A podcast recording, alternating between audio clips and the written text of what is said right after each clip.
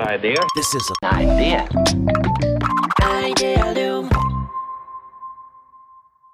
皆さん、こんにちは。皆さん、こんにちは。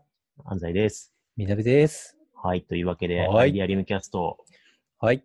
今日は何話しましょうか今日は何を話しましょうね。いやだから、なんか、毎毎週なんか4、5、3、4個、5個くらい話したりとかしてるんじゃないですか。アイディアリムキャストね、収はい録。。はい。じゃないですか。で、その中に、だんだんなんか意味付け的に、安西さんがこう、なんか真面目ないい感じのネタ考えて、僕はくだらないネタ考えるみたいな、なんかそういう意味付けにだんだんなってきてんじゃん。違いました。僕は真面目なの考えたから、あとはくだらないネタどうぞみたいに来るじゃないですか。そうなんでかすね。そ、でもな、僕は天の弱なんで、そういう問いを投げかけられると、くだらない問い内容が全然思いつかなくなるんですよ ね。確かに確かに。そなうんか、ほっとくとね、もっと違う漫画の話しようぜとかね、言ってくれるのに、今週ね、あの、はい一枠、みなべさん、いいいっすよ、くだらない話って言ってたら、はいい、いよいいよいいよ、みたいな感じになってたもんね。そう。いやだから ね、基本天の弱なんで、基本真面目にすごい言ってたら、なんかねう、くだらないなるこほとを言いたくなるけど、難しい な。いいっすよ、くだらない枠、箱には用意したんで、みたいに言われ ると、ちょっと、ななんだよ、みたいな。これ、これみたいなね。そう、これ、ここれれ、これ話したいんでしょ、みたいなね。そうそうそうそう、うんまあ、確しかなにるね、じゃないですか、そそれはちょっとわかるかもしれない。僕もはいそう言われたら、ちょっと、あのはい乗らないタイプの人間なんでわかるかもしれないですね。う。くだらない、くだらないって何すかくだらないって何なんですかね。くだらないって何いい問いですね。うんまあなんかね、取るに足らない的な意味なんでしょうけど、日本語的には。はくいだらない、くだらないってぐるぐってみよう、とりあえず。はい。くだらない語源。はい。くだるっていうことにそもそも通じるっていう意味があるらしいですよ。あなるで、ほどそれがないんで、意はい味がないとか、筋が通らないっていうのがあって、取るに足らないって意味に転じたらしいですね。なるほどね。だからまあ、あながち間違ってないじゃないですか。やっぱこれ、アイデアリウムキャストって、はいそもそも最初はさ、うん、あのーなんかこう、一応経営戦略上ね、はい。なんかこう、安西、みなべのね、情報発信の場があった方がいいとか、そうだいろいろね。 OKR とかね、設定したりとかしながら始めたけど、もそううだ何ねのために続けてんのかもよくわからない からし、続け。もう完全単なる生活のルーティンワークになってますよね。だから、なんかアイデアリウム、だだってもう、特に何も考えず、じゃあアイデアリウム今週ここでみたいな感じで、なんかこう、機械的に4本取り始めるじゃないですか。 そうですね。で、衝動のままにお互い好き勝手話すみたいな、そういう場じゃないですか。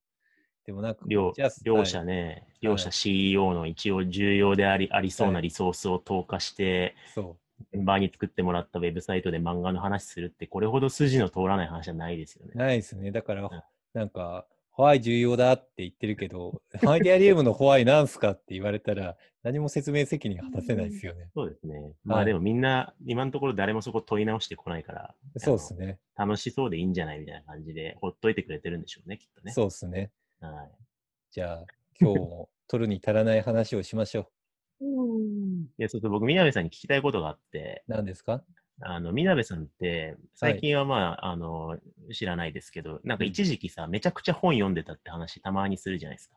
あ、そう、あの、そうそうにに20、20、20歳過ぎくらいの時に、なんかこう自分、なんか、ものを知らないなと思って、で、どうすればものを知れるのかって思って、で、1日1冊本を読むっていうのを心がけて、で、それを絶対的な自分の人生ルールにして、絶対読んでき たんですよね。 20代10年間ってことあ、そう、10年間俺は読むってなって、すごいっすね、でそれで結果四3650冊じゃん。あ、そう、4000弱結果読んだんですよ。えで、なんかこー、うそ、れはすごいっすね。そう。だから自分の興味のあるやつだけで見ると、なんかどっちかっていうと、こう、ななんつうの、サブカル寄りとか、なんかカルチャー寄りになっちゃってたから、そうじゃなくって、なんか自分の興味のない、なんていうか、固めの本とか、いろんな学問とか、まあ、マーケティングだったりとか、そういう経営学とか財務諸行とか、そっち系も読もうみたいな。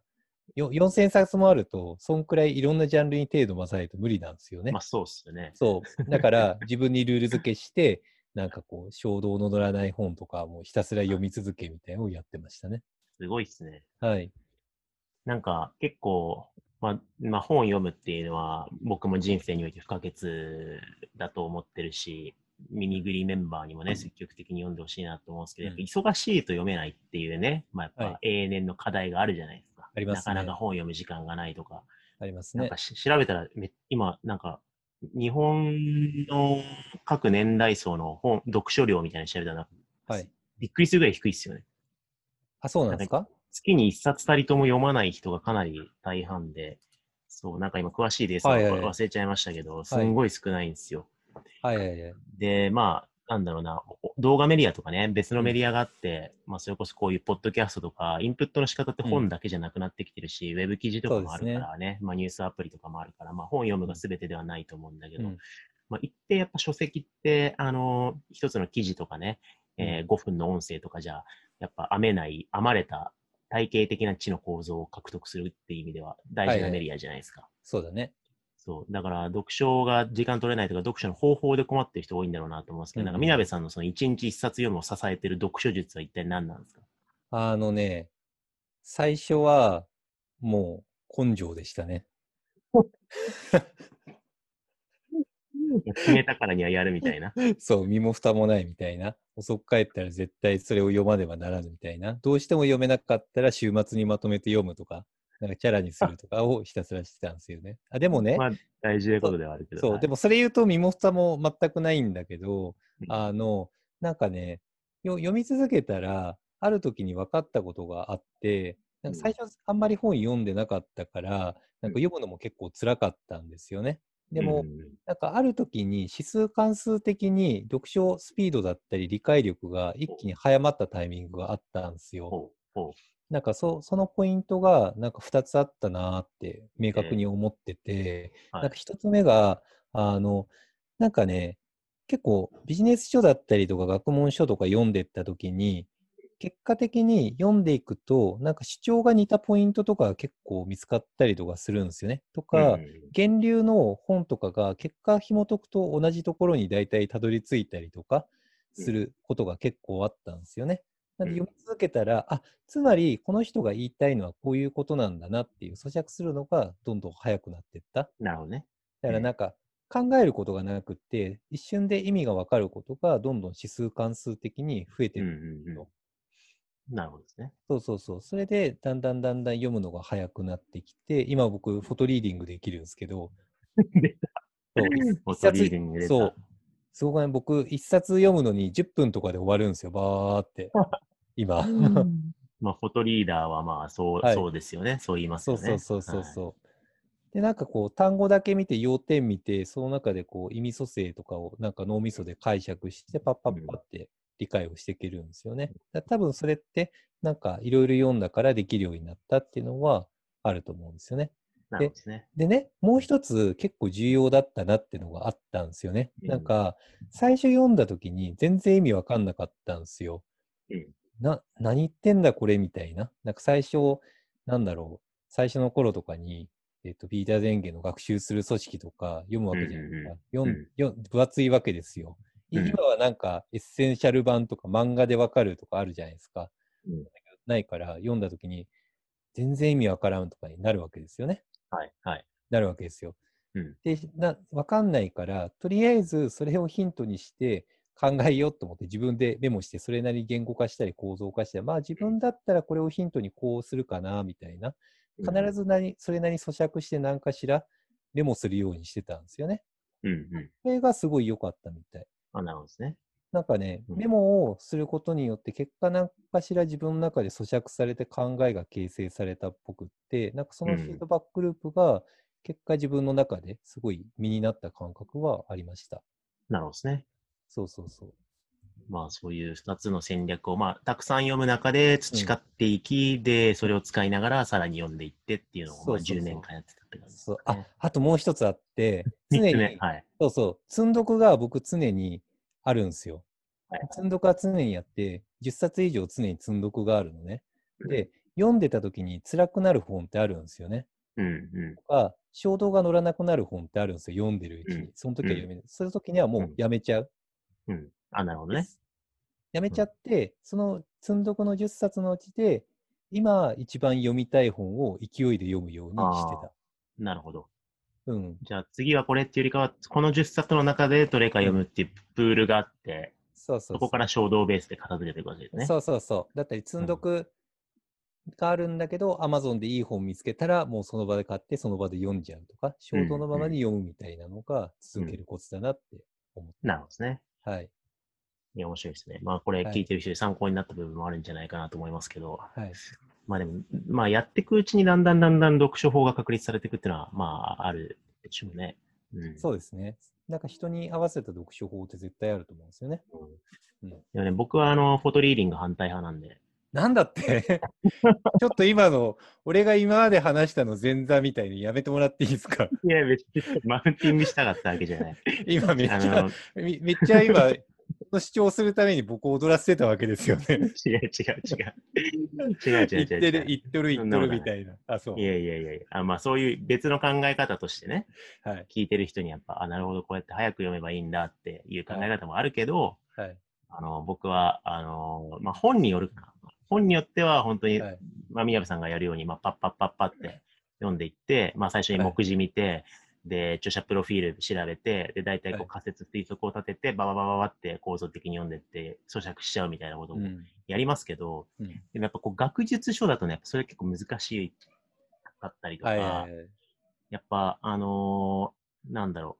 それこそ知識創造企業の中育次郎先生の関モデルとかも、なんかこう、関モデルまでわかるんだけど、行ったり来たりして、この人は、こうなんでこれを言ってんだろうな、みたいなことをこううん言って、で、もともと批判の元になってんのが、えっと、この理論なんだよな、とか、それこうそんハーバート・サイモンが引用されて、で、組織開発の、えーうんあアージリスとか、組織学習の話とかも聞かれながらも、うんあこういうふうに先行研究になんかイライラしたりとか、物足りなさを感じて、こういう論を紡いでるんだなみたいなことやろうとすると、結構はね、い情報処理じゃ無理だなあなるほどね場合があるんですよね。はいはいはい。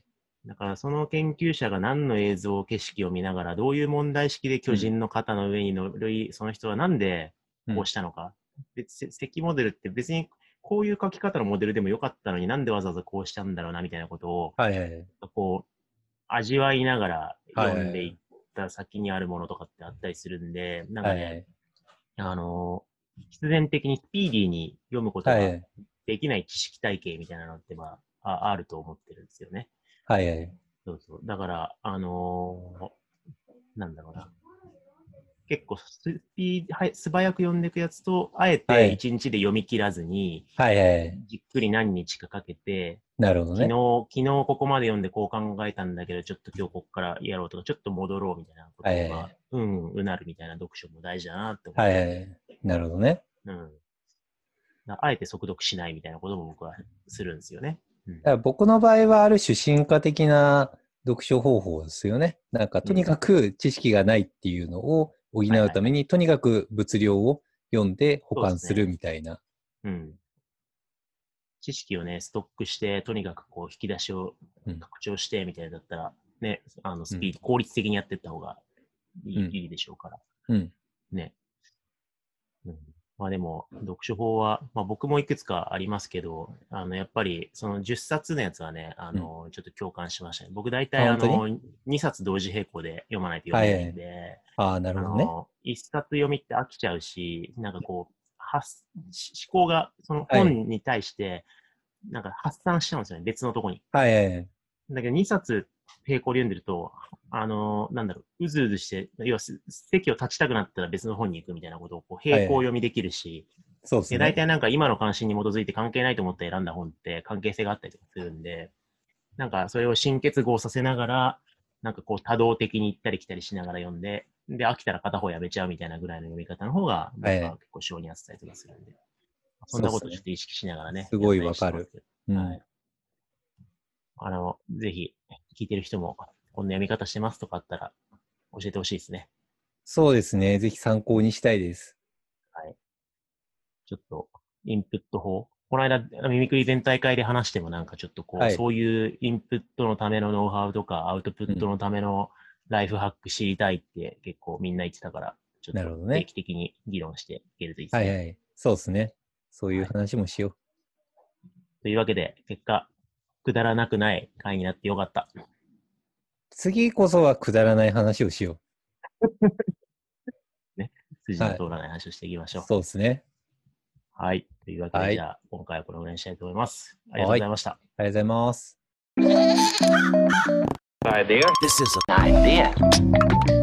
Idea Loom.